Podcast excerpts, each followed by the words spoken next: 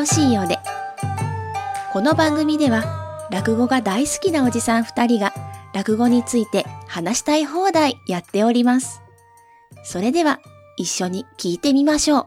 お後がよろしいようで、6月下関椿雷道です。萩原です。よろしくお願いしよろます。しくお願いしますあの、今、まあ、収録ベースで言うと5月の下旬なんですけども、はい。えーで、上関でちょ、ちらっとね、6月1日から10日間、はい。池袋演芸場で、えー、白鳥さん作の新作、流れの豚寺伝、うん10日間やりますよって話したんですけど、これなんでその話をしたかっていうと、えーとですね、えー、ちょっと話は長いことになるんですけども、はい。あの、道楽亭ってあの、新宿に、まああれ、なんでしょうね、よ寄せが聞ける、まあ、ミニライブ、ライブ会場というとあれだけど、まあお店があって、うん。本当にまあ、あのー本当にお客さんそんなには入れないんだけども、はい今回のコロナのこともあって、元からやってたのかしら？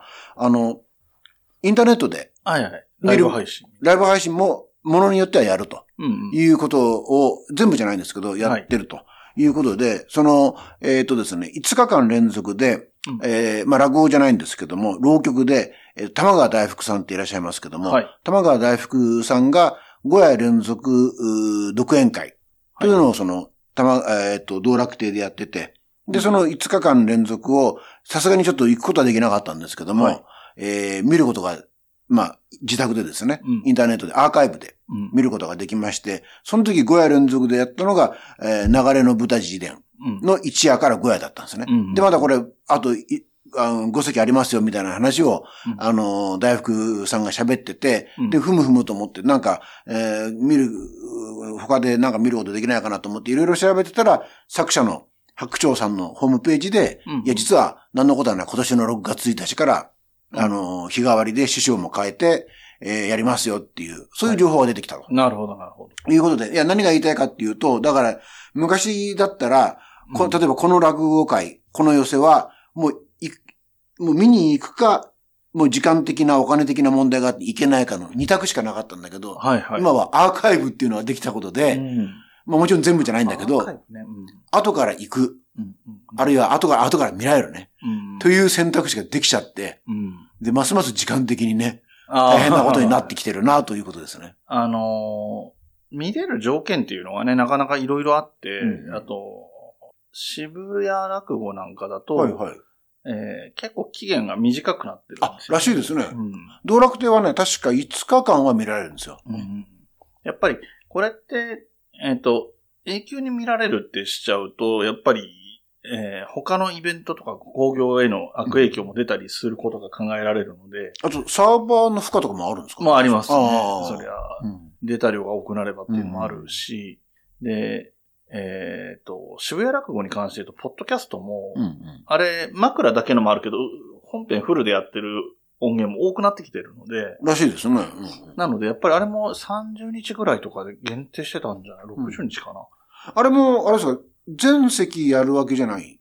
全席やってるんですか？いや、えっ、と、1回の配信で1席を取り上げてるだけで、うんで、その1席がフルでやるものもあるし、枕だけで終わるものもあるうん。っていう感じでやっていて、で、2ヶ月、1ヶ月か2ヶ月すると古いものはどんどん消していくっていうふうにああ、なるほどね。やっぱり、あの、基本的には現場に来てほしいし、現場に来れない人も、えーオンタイムで、うんやってる時間で、同じ時間で、えっ、と、場所が共有できないのは、せめて時間だけでも共有してほしいが、サンキュー達夫さんの方針だから、なるべくそういうふうにやってるので、そこから溢れたものに対しては割と厳しめというかタイトなうん。条件設定にしてるっていうのはあって、やっぱり落語関わってる人とか評論家とかも含めて、なるべく生でっていうのはやっぱりね、気持ちとしては皆さん持ってらっしゃる方が多いので、はいはい。なるべくそういう方向にはっていうのはあるんですけどねっていうところがまずありますが。で、我々もね、まあ割と比較的行きやすい環境にあるっていうのもあって、まあそうなんです。割と足を運べてる方かなとは思うんですけど、まあ本当に好きな人はね、ひいきの話がさ、毎日追っかけたりしてる人もいっぱいいるから。いや、そうそう。あの、フェイスブックで、あのー落語のグループがあるんですけど、うんそれ見てると、本当に、いや、ま、この方毎日言ってんじゃないのっていうような方もいらっしゃいますしね。うん。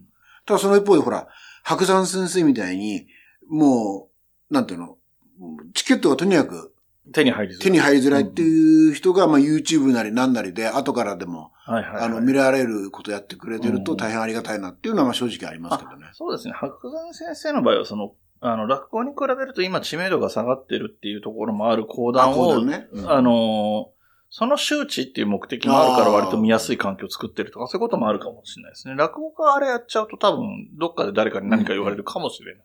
まあ、あとはね、あの、白山先生の場合、白山先生が今時代の超人みたいにすごい人で、あの、直の師匠が人間国宝じゃないですか。なかなかいろいろ言える人いないだろうなとは思いますけど、師匠がいいって言ってんだったらもう誰も文句言えないみたいなところはありそうな気はしますけど。はい。というところで、えー、枕はこれくらいにしてですね、今回の本題は、まあ、えー、上席でね、えー、長家老桃花師匠を取り上げたということもあって、はいはい。えー、今回は女流落語家という広いテーマを設けておりますと。はいはい。この番組ではお便りを募集しています。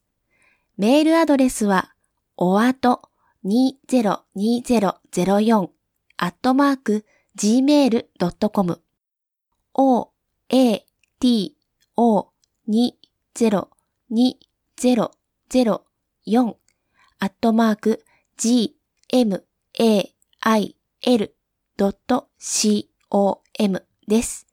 お便りお待ちしております。また、SNS のハッシュタグは、シャープおあと。おあとはひらがな3文字です。こちらもよろしくお願いします。えっ、と、実はこれがですね、うん前にも女流落語家を、えっ、と、このポッドキャストの、えー、1年目の、このぐらいの時期だったと思うんですよね。はいはい。取り上げてると思うんですよ。うんうんうんで、あ、やりましたね。うん本当に初期になんかまだね、結構手探りだった頃にやってるんですけれども、えー、とですね、どこだろうな。えー、7月ですね。7月、上席でやってますね。だから、この時は、えーっと、落語家さん個人じゃなくて、この女流落語家っていうのをうんうん上席で話してるんですよね。うんその、ああ、なるほどね。はいはいはい。人としてっていうテーマでやってて、今回は別に下席で、うんっていうことで、ちょっとアプローチが違うといえば違うんですけれども、まあ、2年くらい経って、まあ、どういうふうに状況が変わってんのかなっていうのもまさにね、あの、まあ、象徴的なところで言うと、桃花師匠が。真打ちになったっていうのは分かりやすい例ではあるんですけど、はいはい。っていうところなんですけれども、どうしようかな。なんか、どうします？なんか話したい。先にこれ言っときたいとかあれば、あれですし。いやいや、どうぞどうぞ。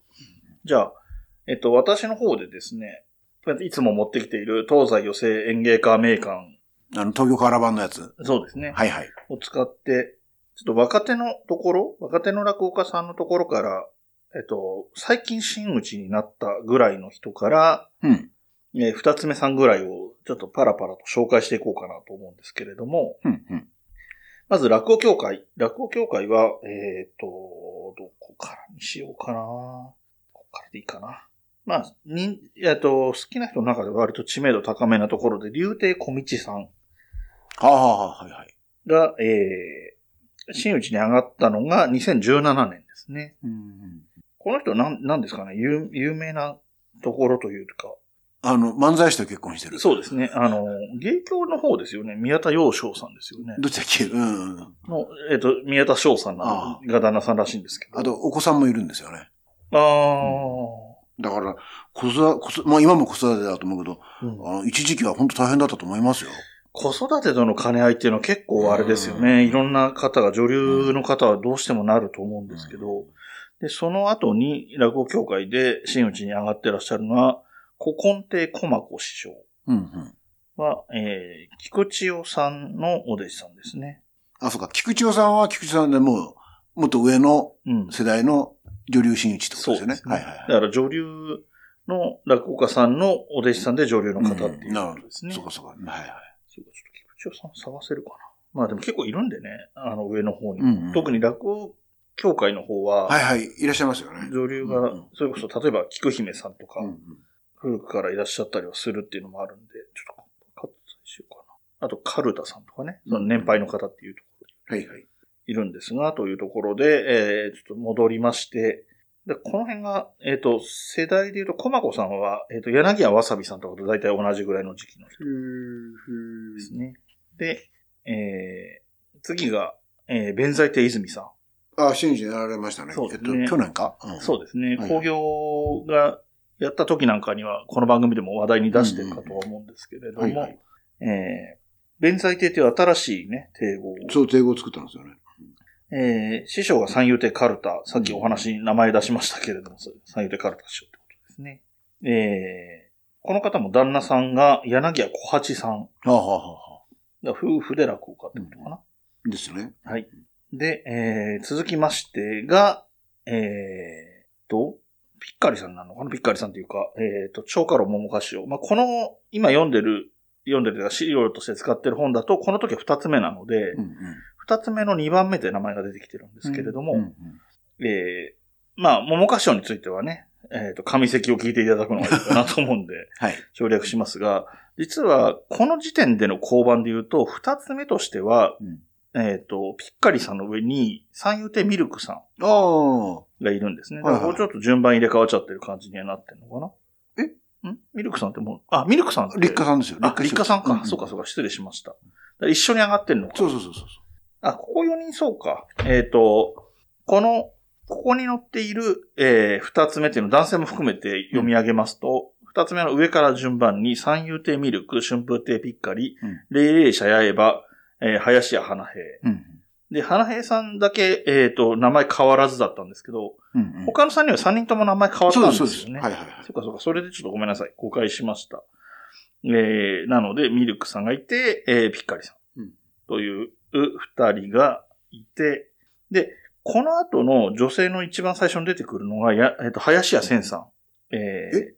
林家千。ああ、あの、ピッカリさんの、ああの、そうです。農家さんの番頭をやってたって。そうです。ん桃川さんの番頭やってて、えっと、ちょっと前まで金髪にしてて、えー、ツイッターとかでは、落語界の金髪担当とか書いてたりもしたんですけれども、えー師匠が、えー、菊王師匠ですね。うん。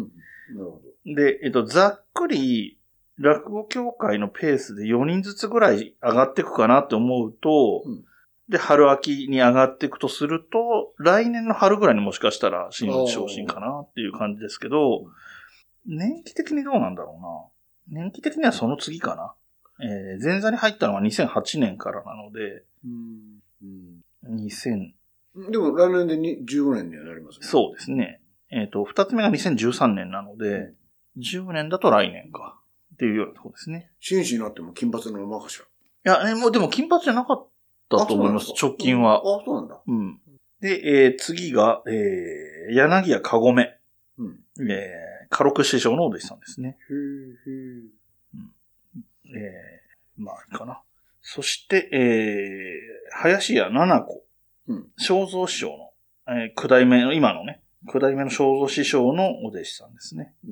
とりあえずいいかな。で、そのすぐ下に林家鶴子。うん。まあ、商店、えっ、と、BS 商店なんかでも活躍している女流の落語家さんで、それこそね、NHK でしたっけ？特集で、そうです。あのー芝浜の芝浜を、ん女目線で見る芝浜みたいな話をはい、はい。頑張って今やってる最中であれってことは。奈々子さんとし指定、しあ指定じゃねえや、姉妹弟子ってこと？そうですね、ん姉妹弟子で、しかも入門が1ヶ月差、あ、そうなんだ。えー、前座に入るのも1ヶ月差。二つ目上がったのはちょっともう少し好き、あ今が空いてますけど、そんな感じですね。はい。で、えー、しばらく間が空きまして、林家あんこさん。はいはいはい。この辺ね、ご存知のところですよね。時蔵師匠の娘ね。はい。はい。えー、と、師匠は林家新平さん。そうです、そうです。はい。で、お父さんが林家時蔵さん。で、えー、備考欄のところにあるのは、お子様向けの紙芝居落語や師匠直伝のゴジラカッポレ、ウルトラマンカッポレ、えー、招き猫カッポレなども踊りますと。ほえー、と、おキャンディーズうはいはいのはい。方ですっけそうです、そうです。そうですよね。鶴子さんとあんこさんと市花さんですね。はい。はい。あまあ、オキャンディーズは解散しましたけどね。そうですね。はい。で、その市花さんがその次に出てきてまして、うんうん。ああ、そうなんだ。うんはい。あの、女流だけで言ってるんで、はいはい間が空いてる、はい実際にはいるんですけど、市花さんが、えーっと、前座が2014年から、うんで18年に2つ目に上がってるので、まあ、順当に行くと2028年ぐらいだから、5、6う年ん。かかるのかな、まだ。っていう感じですかね。だから、市花さんなんかすごい落ち着いてる講座だから、うん。もう二つ目になって随分経つんだろうと思いきや、そうでもいまだそんなに経ってないんですよねそうですね。で、えっとね、ちなみに、オキャンディーズ、はい。あのーさっき話にちらっと出した花平さんが YouTube やってるんですけど、うんうん。やっぱりこの新内昇進っていうところで、あの、楽屋裏とかも撮ったりしてたんですけど、はいはい。えっ、と、えー花平さんの番頭は鶴子さんなんですよ。ほうほうほう。それぞれ違うので。桃花師匠はセンサーなんだけど、うんうん。で、えっ、と、鶴子さんが回してるカメラで、うんなんだかんだでその現場に市花さんとかあんこさんがいたりすると、あれとか言いながら3人でスリーショット撮ったりとかっていう 遊びをしてて、そう、それ腹へっしょろだろみたいなこと言われながらええやってるみたいなシーンも割と最近上がってたんで、なかなか楽しく、えー拝見しましたと。で、この後しばらく女流の方がいません。ほうほうほ結構間が空きましう。て、で、えー、清彦さんですね。林家清彦さん。はいはいは割と、なんだろうな、女流落語家っていうと最近はね、話題に上がることも多い、えっ、と、彦一師匠の、えーお弟子さんですかい。ね。そうです。なんでだって二つ目になって師匠に何習い、何か習い事をしたいと。あの、うんこえっ、と、三味線か、えー笛か何か習いたいんですけど、つったら、うんバイクの免許取れって言われた人ですからね。えー、そうなんえー、創作落語を中心にいろいろやっていきますと。で剣道三段、アート好き、酒好き、えー、よさこいソーラン好き、社会福祉士で学芸員と。そうそう。だから、北海道で確か福祉の方のお仕事をされてたんですよね。そうですかね。出身が札幌市みたいですね。はいはい。で、お次、えー、僕この子ちょ結構注目してます。えっ、と、おここでの表記は古今亭まぎ豆菊。ああ、はいはいはいはい。えー、二つ目に、ついこの前、4なりました月、じゃないはい5月に入ってからかな。上がって、えっ、と、ひなぎくはい。ですね。あのー、あの人の弟子ですよね。あの人えー、菊之丞さん。そうです、そうです。はい。お弟子さんで、うんえっ、と、菊之丞さんの YouTube チャンネルにもね、アシスタント的にほぼレギュラーで出てて、らしいですね。うん、で、なんかこの前その、新、えっ、と、二つ目に昇進と、えっ、と、新しい名前を襲名するっていうことで、えっ、と、YouTube 出てて、卒業って表記してたから多分、レギュラーでそのアシスタント的に出るっていうのはここで終わり。二つ目に上がるので、多分わかんないけど、この人、内弟子に近かったんじゃないかな。なんか、そんな印象があったので、もしかしたらそういうところで少しね、二つ目に上がると、うんうん。いつも師匠と一緒にいるって感じじゃなくなるので、はいはいはい。ちょっと変わってくるかななんていう気もしていたり。あの、桃花師匠のブログ見てたら、私によく似てる、あの、豆菊ちゃんみたいなことを書いてましたよ。そうですね。ブログに写真二人で撮ってるの載ってましたね。なんか、この方多分すごい可愛がられてるみたいで、ツイッター見てると、二つ目に上がったっていうタイミングでいろんな先輩の話し家さんが写真撮ってツイッターに上げたりしてくれてる様子が見られたので、ねかなり可愛がられてるんじゃないかななんて、えー気がしておりますと。なるほど、なるほど。で、続きましてが、えー、金限定、金限定安住さん。はいはいはいはい。えー、金限定与之助師匠のお弟子さんですね。はいはい。えっと、まあ、お綺麗な方なんですけれども、沖縄県那覇市出身ということで、えーいわゆるそっち系の顔といえばそっち系の顔かもしれないですね。目鼻立ちのはっきりした顔立ちをされていますね。だからそれあれですよ。私はそのシーンは見てないけど、朝ドラちむどんどんにはい女優として、女優っていうか俳優として出たらしいですよ。僕もネットニュースで知ったんだけど、まあ女優、あの沖縄出身ということもあって、はい。あの、なんか、えー沖縄のシーンで出たらしいですよ。なるほど、なるほど。そういう意味でか。なるほどね。はい。で、あでごめんなさい。一人飛ばしてました。えー、この資料での表記になります。うんえー、金限定の農家。野々さん、えー今で言うと、古今亭ゆうすけ。祐介はいはい。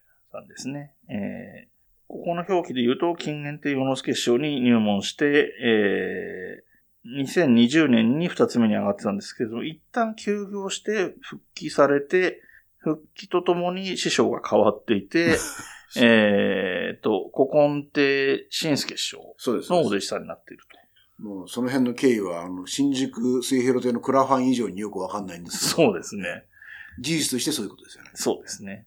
という感じになっておりますというところぐらいまでですかね。えあ、そうなんー、だ。あ、あと、あれだ、霊霊者ミーマさん言ってないですね。うんうん霊霊者ミーマさんが、えっ、と、入門が2018年。で、霊霊者バフ一門だから、もう最後に近いんじゃないですかね、うんバフ一門だと。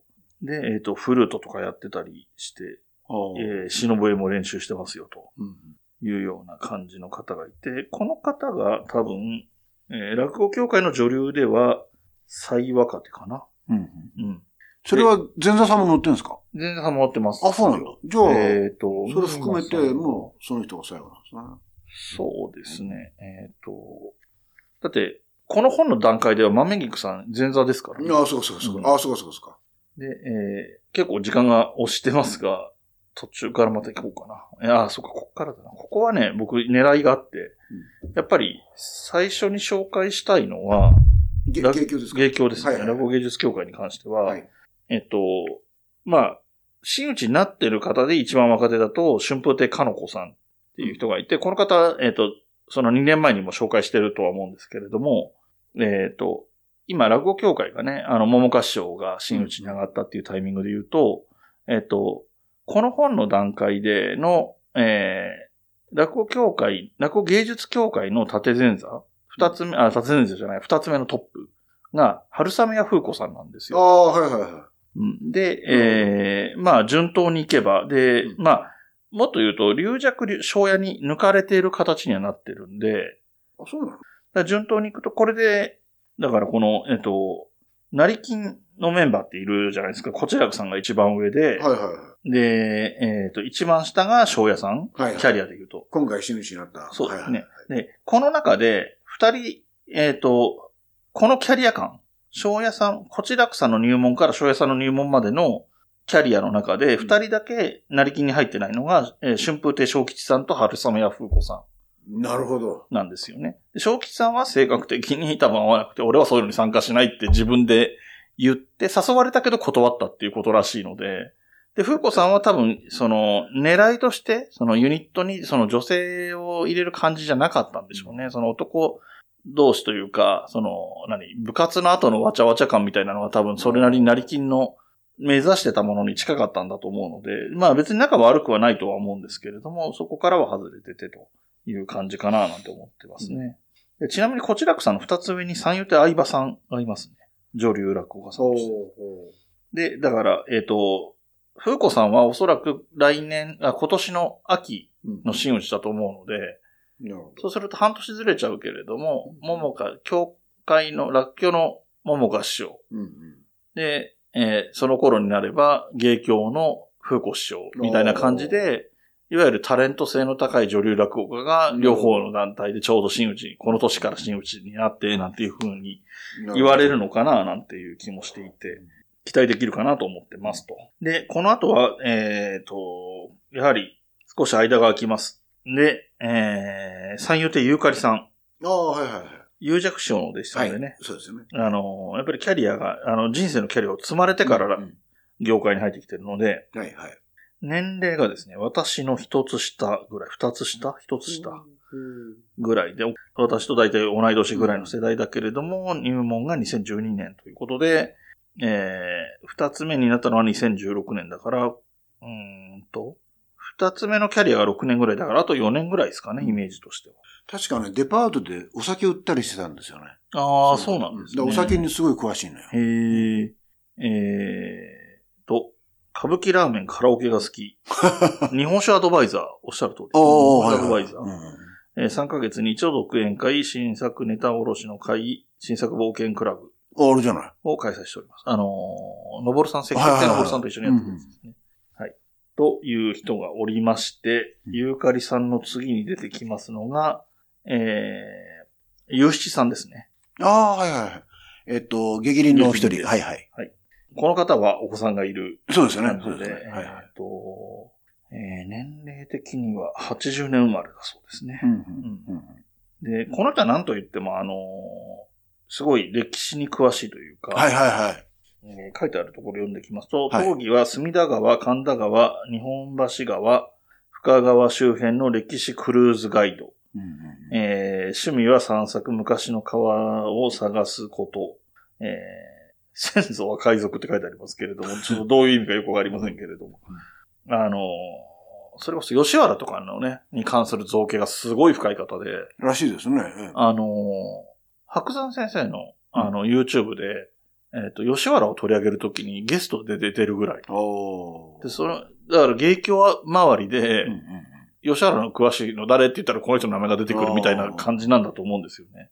で、なんか近くの牛鍋屋さんだか、うなぎ屋さんだかどうだか忘れましたけど、うんそういう料理屋さんでバイアルバイトをしてた経験もあるそうで、かなり、あの、その辺に関しては明るいみたいです。はい。という有七さんがおりまして、えーこの後出てきますのがアラマさんですね。三遊亭アラマさん。はいはいはい。えー、アラマさんについては何かありますか？えっ、と、鹿児島でアナウンサーしてたんじゃなかったっけな。そうですかね。鹿児島っていうのは出てきてます。あと PTA 会長だったっていう。そうですねん特徴、あ特徴じゃない、特技、PTA、水泳、チラシデザイン、ホームページ制作、夢は天下無敵の面白いおばちゃんになること。PTA は特技じゃないだろ そうですよね。はい。えー、ということがありまして、その次が、えー、桂新香さん。ああ、はいはいはいはい。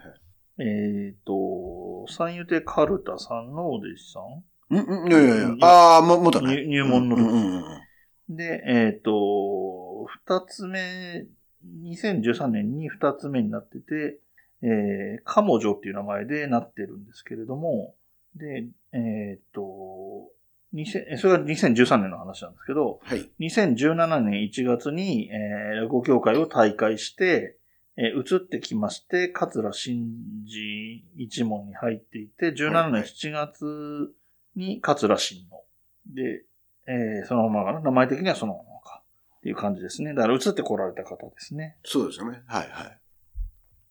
やっぱり女性の方はやっぱりカルタ氏のところに行くっていうケースは多いは多いですね。そう思うとね。そして、えー、この辺は結構な若手の感じになってきますね。えー、三遊亭三好さん。ああ、はいはい。この方とかはあれじゃないですか？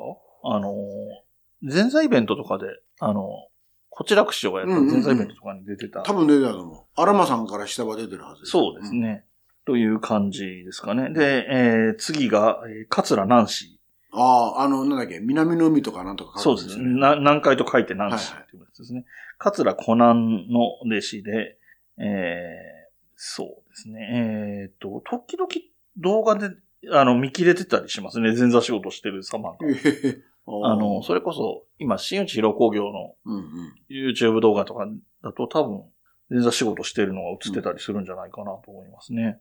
えー、趣味は怖い話だそうです。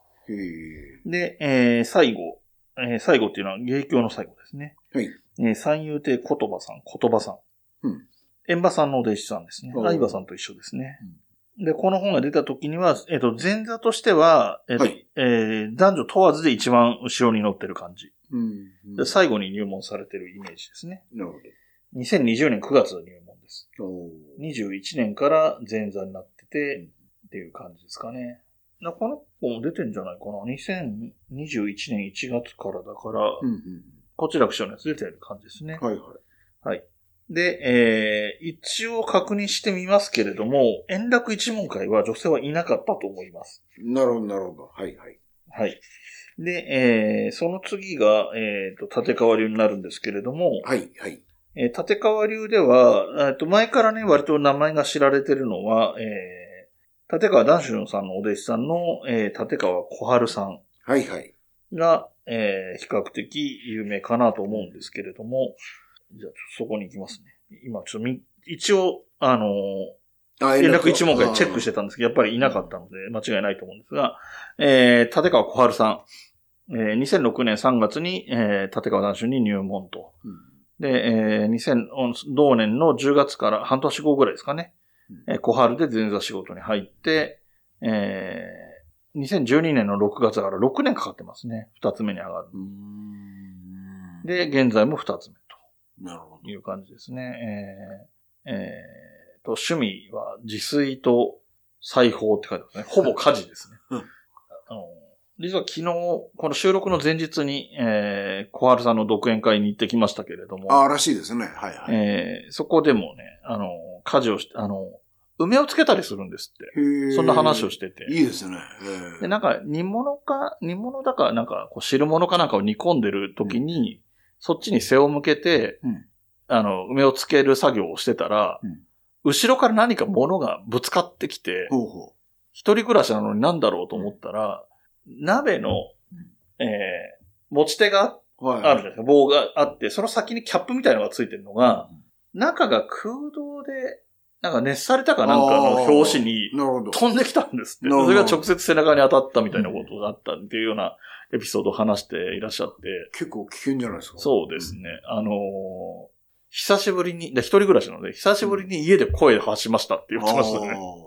うん。なんか、あのーね、男子師匠が生きてる存命の時に、あの、女性の落語が取らない方針だったっていう中に、えー紛れていて、男子師匠が気づかなかったっていうかね、あの、怪しんではいたけれども指摘はされなかったので、残れたというふうによく話がされてますねっていう。あの、有名な話ですけどね、入門して2年ぐらい経ってから、うん楽屋でね、師匠に、男子師匠に、お前女だったのか？って言われたっていう。ん確かに見た目が少年っぽいですから、そうですね。声質も割とあ、低いしね。低い感じですね。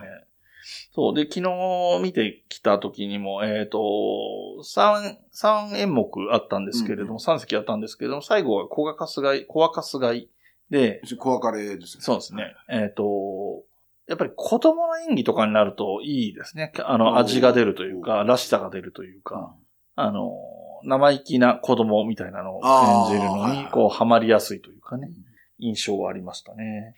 はい。で、えーっと、立川流アートは、えー、立川しらりんさうん。ん、えー、志らくさんのお弟子さんで、えー、今二つ目ですね。はいはい。で、さらに、えー、立川団子さんっていう方が、えー、立川談志郎さん、談志郎さんのお弟子さんです、というところですかね。この辺までが立川流の女性。だからかつてね、その、男子師匠がお前女だったのかみたいなエピソードがある 後に二人入ってきてるっていう、まあ特徴的といえば特徴的ですね。えーこの本には講談浪曲、えー紙あ講談浪曲の方もいらっしゃるんですけど、ここはごめんなさい、割愛させてもらって、あまりにちょっと時間が押しいてきているので、で、えっ、と、ちょっと、どのぐらいかわかんないんですけど、ページめめくりながらで話していきますが、上方落語ね。はいはい。落語家の方に限って、えー講談やなんかは、えー講談と浪曲は飛ばしますが、落語家ということで、えー上方落語の方に入っていきますが、まあ、あんまりいないですね。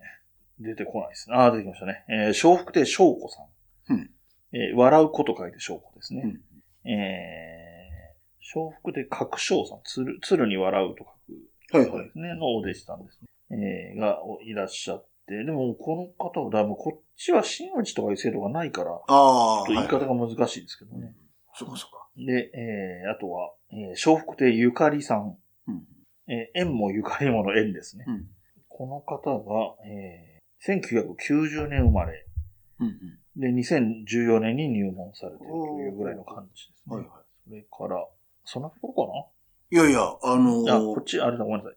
これ一問別でページが分かれてました。だって今回はほら NHK で賞を取った。うんうん。ああ、そうね。えー、二葉さんとかね。いますもんね。えーと、あ、ベテラン、桂すずめさん。うんうん。えー、1997年に、えー、米朝に弟子入りしているほという感じですね。えーああ、米朝のね。あ1951年生まれですから、かなりあ、音体という感じ。えーと、それから、桂まりすけさん。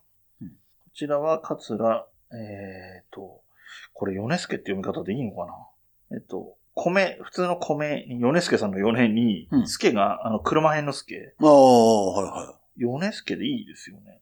他に読みづらいですよね。で、えー、桂二葉さんですね。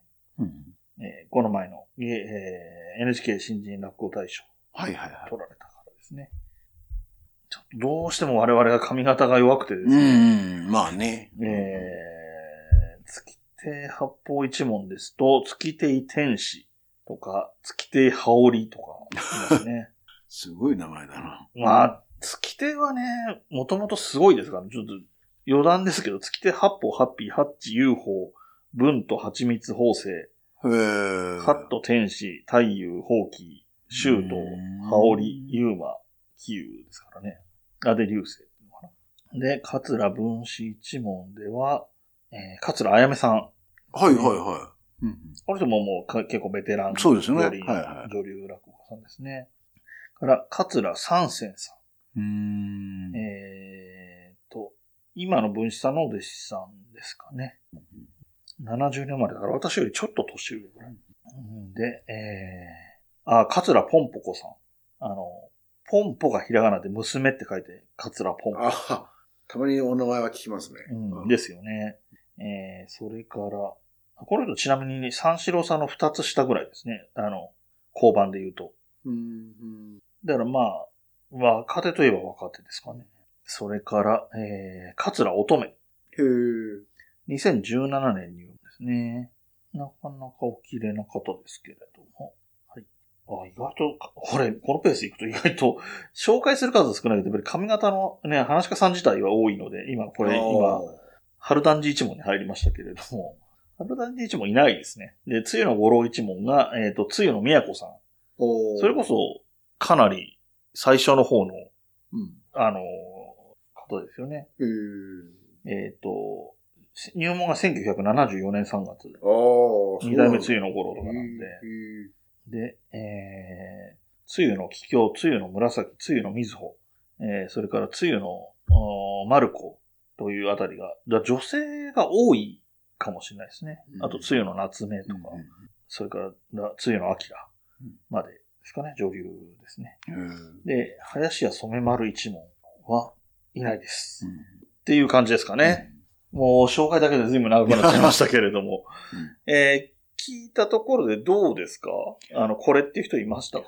あの、やっぱり私の中ではですね、はいえーっと、あ、ま、まず、ざっくりとだけど、私の中では女女性は、あの、落語協会が多いっていう印象なんだけあど、あ。それで合ってますよね、多分。今話した感じだとそうじゃないですかね。まあ、ね落語協会漫画いましたけど、あ、芸術協会漫画いましたけどね。何しろ、前喋ったかもしれないけど、あの、1月の新宿の夜市会で、昼も夜も、ええ。あの、メンバー変えて、落語協会女性の会ができた、できるぐらい、あの、人数がいるっていうことですから、あの、うん。それなりのもんだと思うんですけど、で、私の中ではやっぱりあの、落語協会の、うん。あの、オキャンディーズ、あの3人がやっぱりちょっと特徴的で、うん。あの、まあ、もともとは何でしたっけあのー、余興で生まれたグループらしいんですけども、ああいうふうにやっぱりユニットを組むというね、まるで落語芸術協会の若手じゃないけども、うんまあ、ユニット組むことで認識されるっていうのは非常に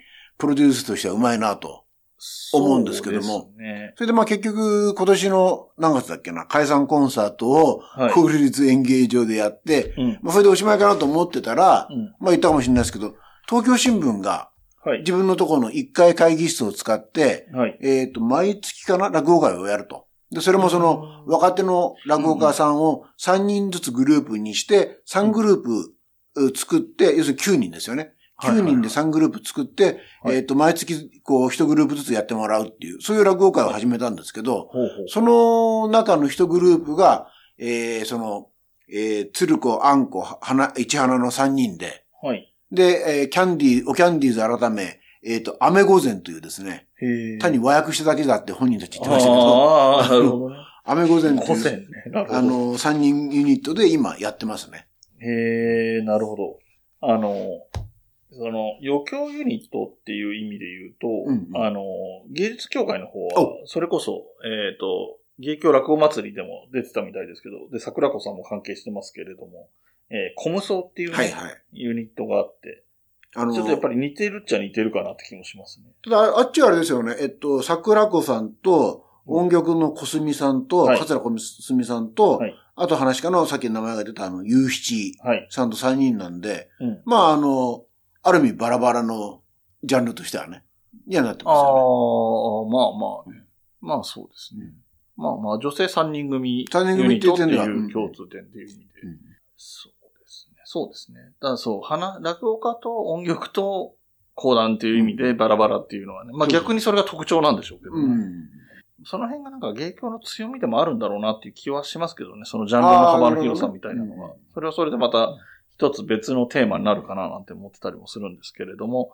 えっ、と、私の方としてはやっぱりさっきも言った通り、風子さんっていうところにちょっと期待したいなとは思っていて、あの、桃香さんの華やかさに、た芸協で上流落語家で対抗できるのはこの人かなっていうちょっと今までそんなに話題になる機会がなかった感はあるし、うんその、すぐ上で成金がすごい勢いがあったりするから余計ちょっと地味というか、目立つ機会がなかったり、成金で何かやるときにもやっぱり声がかかりづらいんですよね。成金ではないので。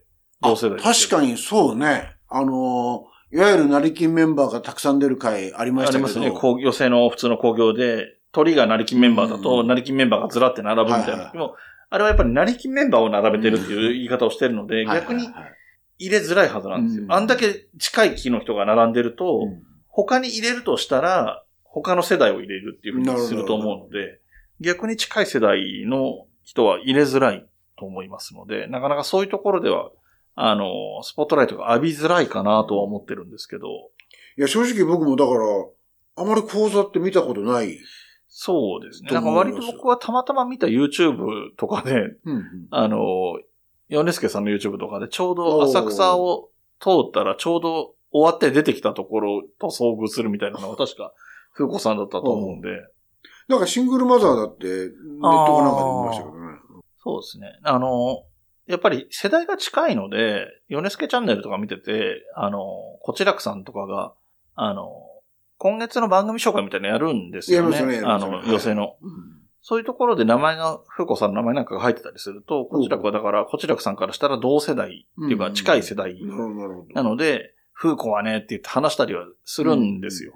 なので、まあまあ、えーそういうところでは拾ってあげるというか、もあの話題にしてあげたりはしてるんだなとは思うんですけど。なるちょっとだからその真打ちになるときとかが逆にね、二人真打ちぐらいで注目度が上がったりするとあいいのかななんて気もしますけどーね。なるほどね。うん。まあ、今回の龍弱小屋みたいな感じですよね。そうですね。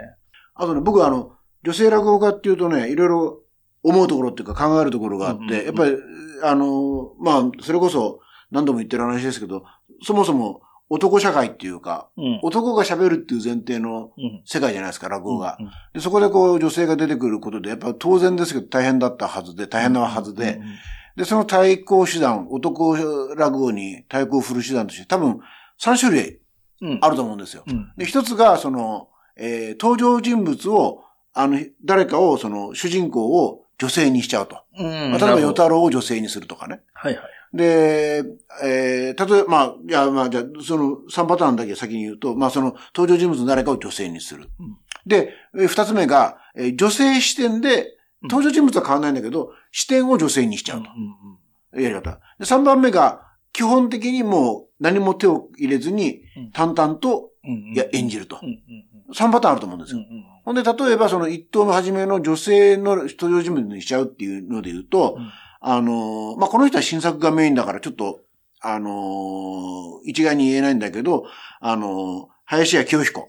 さんのゴンスケ魚ってあるじゃないですか。うん。あのーゴンスケっていうね、うんあのーえーと使用人みたいな。使用人が出てくる話なんですけど、それを女にしてるんですよ。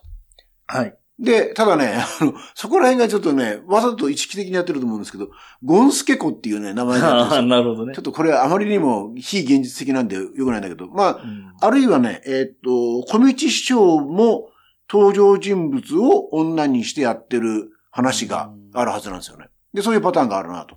で、あと、女性視点でやるっていうので言うと、さっきちらっと出ましたけど、あの、鶴子さんうのん芝浜の、芝浜、あれ完全に、鶴子さんの芝浜もストーリーも設定も芝浜なんだけど、うんそれをその、おかみさんの視点でうん演じるというやり方と。うんあともう一つは、いや、これ実は意外に成功法っていうか、正しい、あの、正面突破なんだけど、もう淡々と普通にやると。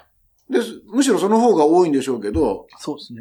あの、市花さんなんか、そうだと思うんですけど、ただあるいは、あの、えっ、と、小春、だ立川小春さんも割とそれに近いと思うんだけど、うん彼女たちは、実は大きい武器があって、うん声なんですよね。声が、うんあの、た甲高くないんですよ。うんうんで、市原さんも、いあの、のぶとくはないんだけど、低いいい声なんですよ。うん。で、小原さんも割と低くていい声じゃないですか。だから、あの、やっぱり落語って、なん、よう、最終的には聞く芸だから、うん。声が、やっぱりああいういい声だと、いいって、あの、いいっていうのは落語的にいい声ね。うんいい声だと、あの、きっちりやっても、うん。そこまで違和感ないなと。うんでむしろ僕なんかは、あの、市原さんいいなと思うのは、あの、今度落語世界に没入できるんですよね。はい。そこが面白いなと思って聞いてますね。うんなるほど。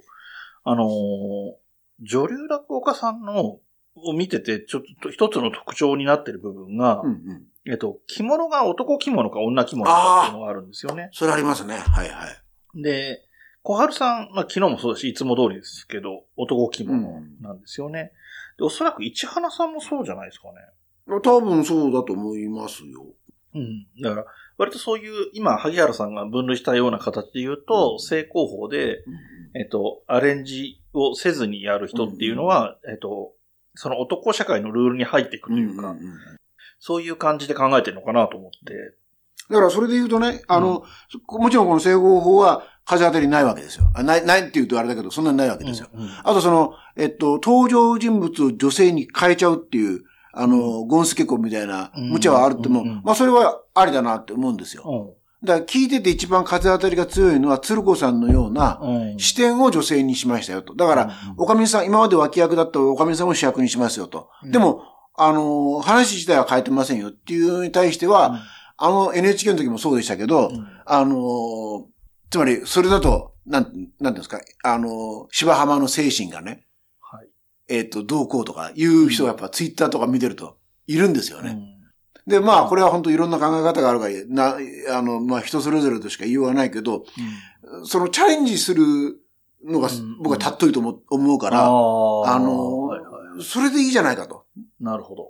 思うわけですよ。で、うんそれでひょっとしたら新しい可能性も開けるわけでね。うんで、それに対してその、芝浜の精神とか、うん芝浜の演出が崩れると、いや、崩れることを狙ってやってんだから当たり前じゃねえかと思うんですけどね。まあ、それは置いといてで。すね。まあその辺もね、その、いわゆる、新作じゃなくて、あの、古典をアレンジするっていうことの、まあ、良し悪しじゃないですけど、うんその功罪とかいろんな言い方があると思うはいはいはいはいそこはそこで一つね、また論点があると思うし、はい。ただ、えっ、と、女性目線の芝浜とかは、まあ言ってみれば新作ですからね。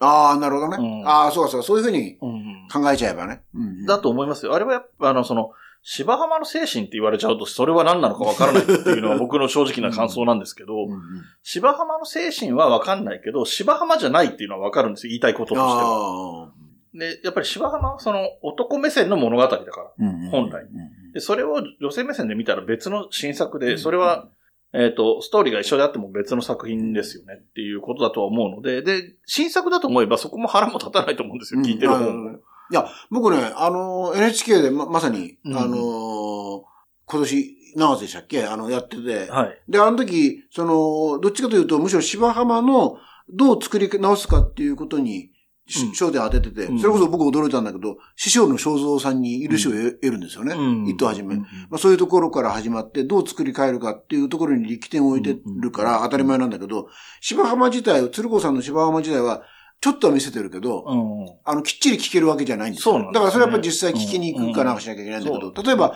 だからひょっとしたらそれ、これ、ちょっと、いや、何言ってんのになるかもしれないんだけど、うんもしやるんだったら本当に完全にもう女性、あ、おかみさん視点で、うん。もう例えばもう、おあの旦那を送り出したら、うん。もう、芝浜描かなくていいんですよ。僕のそう一心ですね。そうですね。そうあのそうだと思います。お家に待ってるおかみさんをひたすら演じて、うんうんで、あ、早く起こしちゃったとかね。うんそういうことをやらせればいいなと。そうだと思いますね。うん僕もだから聞いてる話としては、その女性目線っていう意味で言えば、うんそこだと思うんですよ。送り出して、あの、帰ってきた時のためにこれやっとこうとかやっそうそうそうそうてる間に、一時間違えたって気づくみたいなエピソードを入れたりとか、そうそうそうそうやっぱりで一番の見せ場は、あの、大家さんに相談しに行くっていうくだりを、あの、芝浜では、語りとして、その回想として回想として語られる部分なんだけれども、そこを演じるっていうところが多分醍醐味になるはずで、それはそれで見応えのある作品にはなると思うんですよね。だからそれを、うんだから、作品としてダメだって言ってるわけじゃないと思うんですよ。その芝浜の精神っていうのを語ってる人も、作品としてダメだって言うんじゃなくて、芝浜ではないよっていうことが言いたいのかなと思うと、それならまあ言いたいことはわからんでもないなという気はしますけどね。なるほど。うん。でもそうなると逆に言うと、じゃあ古典は一切できないのかっていう論点になってくるわけですよ。うんうんうんそこは難しいなと思いますよね。で、そういうところではその、小春さんとか、市原さんみたいなやり方の方が無難。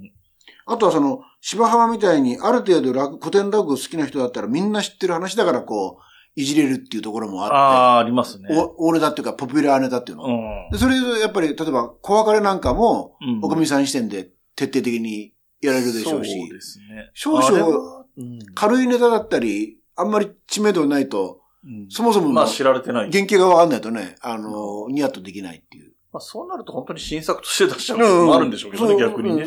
マイナーならマイナーで。そうそうそう。ああ、そうそうか。なるほどね。あのー小別れなんかに関して言うと、あれ実は結構バランスよくできてて、うんうんあのー亀ちゃんに、子供に、うんうん。あのーこの金どうしたんだいって詰め寄るシーンとかって意外と長いじゃん。ありますあります。はいはいはい。だから、旦那の方のエピソードもそこそこ長いけど、ああ、あの、おかみさんの方のエピソードもそこそこ長くて、うんあれだからそういう意味では男女平等なエピソードで、なるほど、なるほど。だから、どっちがやってもどっちかは異性、あの、うん異性を半分ぐらい演じなきゃいけないのは一緒なんですよね。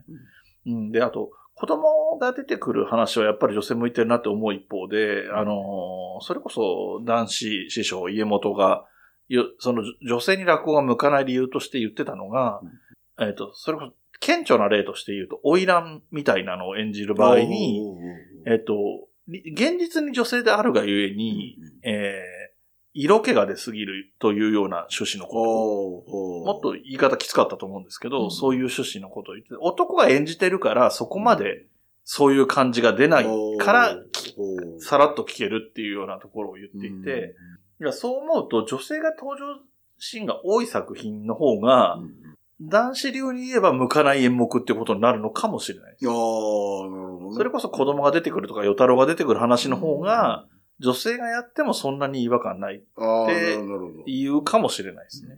その辺難しいし、で、それは女女性落語家さんがこれから考えていくべきことでももちろんあるし、はいはい。実際どうしていくか。で、うん萩原さんが言ったみたいな3つのパターンをそれぞれがやってった時に、うんどれが評価されて、どれがなかなかこうね、先に進めず悩むことになるのかっていうのは、これからを見ていくってことになるのかな、なんていうふうにも思いますね。あの、講談の世界は、あの、女性が結構多いじゃないですか。はい女流講談師、うんあの、神田一門にもたくさんいらっしゃるし、もちろん田辺にもいるんだけど、はいまあそういう意味で言うと、あの、普通にね、あの、女性落語家もどんどん増えてくるのではないか。そうあの、特に師匠で女性って増えてきたから、そうですね。に弟子入りする女性がどんどん増えてくるだろうと。やっぱり、柔軟な人が増えてきていて、あの、女性も取るよっていう人も増えてきてるんだと思って、やっぱり、えっ、と、前例がなかった頃は、やはり、師匠側からしても、女性を取るの、うん弟子に取るのかっていうのは、なるほどね。悩まれたり、あの、その人の師匠からなんか言われたりとかもするかもしれないし、あと指導の仕方もわかんない、難しいし。で、まあ、もともとね、いろんな意味で、あの、えー、女性がね、着替える場所もないじゃなんていうものは。うんもともとだって、妖精なんてそれこそ、末広亭なんてもともとはトイレい男女分かれてなくて1個しかなくてみたいな時代があったって聞きますから、お客も男性しか来なかったっていうので。なるほどね。で、ね、学園に関しては未だに女性用とかないから、うんうん。女性だってね、あの、上手に着替えたりするって言います。うんうんうんまあもちろんね、それは男性側も配慮してそっち向向かないように気をつけるとかそういうことしてるみたいですけど、そういう環境なんでやっぱり未だに進められる、うあの、我が子がなりたいって言ってどうぞどうぞっていう話じゃないんじゃないかなとは思いますけどね。なるほどね。うん。でもまあそんな中でだんだんこう良くなっていくっていうことはあるのかななんては思ってますけど。うんはい。えっ、と、今後もね、あのー落語家さん取り上げる上席なんかで取り上げることもあると思うし、はいはいはい。えー、また、真打ちに上がられる時とかに取り上げるうん。こともあるかなそうですねと思しまあ、はいまあ、ここまで言った手前に、風子さんが真打ちに上がった時は、見に行って、番組でも取り上げてってしたいなとも思います。かなり近い将来そうですよね。半年後が1年後ですね、うんうん普通に行けば。はいはい。はい。えーっと、あとは、誰ですかね。まあ、さっき言った若手のところでもね、なかなか、あの、ひなぎくさんとか、ああ、はいえはいはい。ーっと、あと、ゆうすけさんとか、うんあの、注目度の高いはいはいは方もいるので、その辺も見ていただければ。い。もう、あの、かなりの熱烈ファンがすでについてるみたいですね。でしょうね。あの、非常にそういう感じわかわります。。うん。えー、ね。あの、どうしてもなかなか見る機会がないし、あの、単独でね、独演会とかやれるようなクラスっていうのは女流だとあんまり、そんなにまだ数が多くはないので、難しいとは思いますけれども、探せばね、いろんなところに出てたりするので見ていただければなと思いますね。えー今回は、えっ、と、この後特に何かお便り紹介するとかもないので、このまま終わりになっていきます。はいえー今回は女流落語家というテーマでお話ししました。えー今回は以上です。お後がよろしいようで。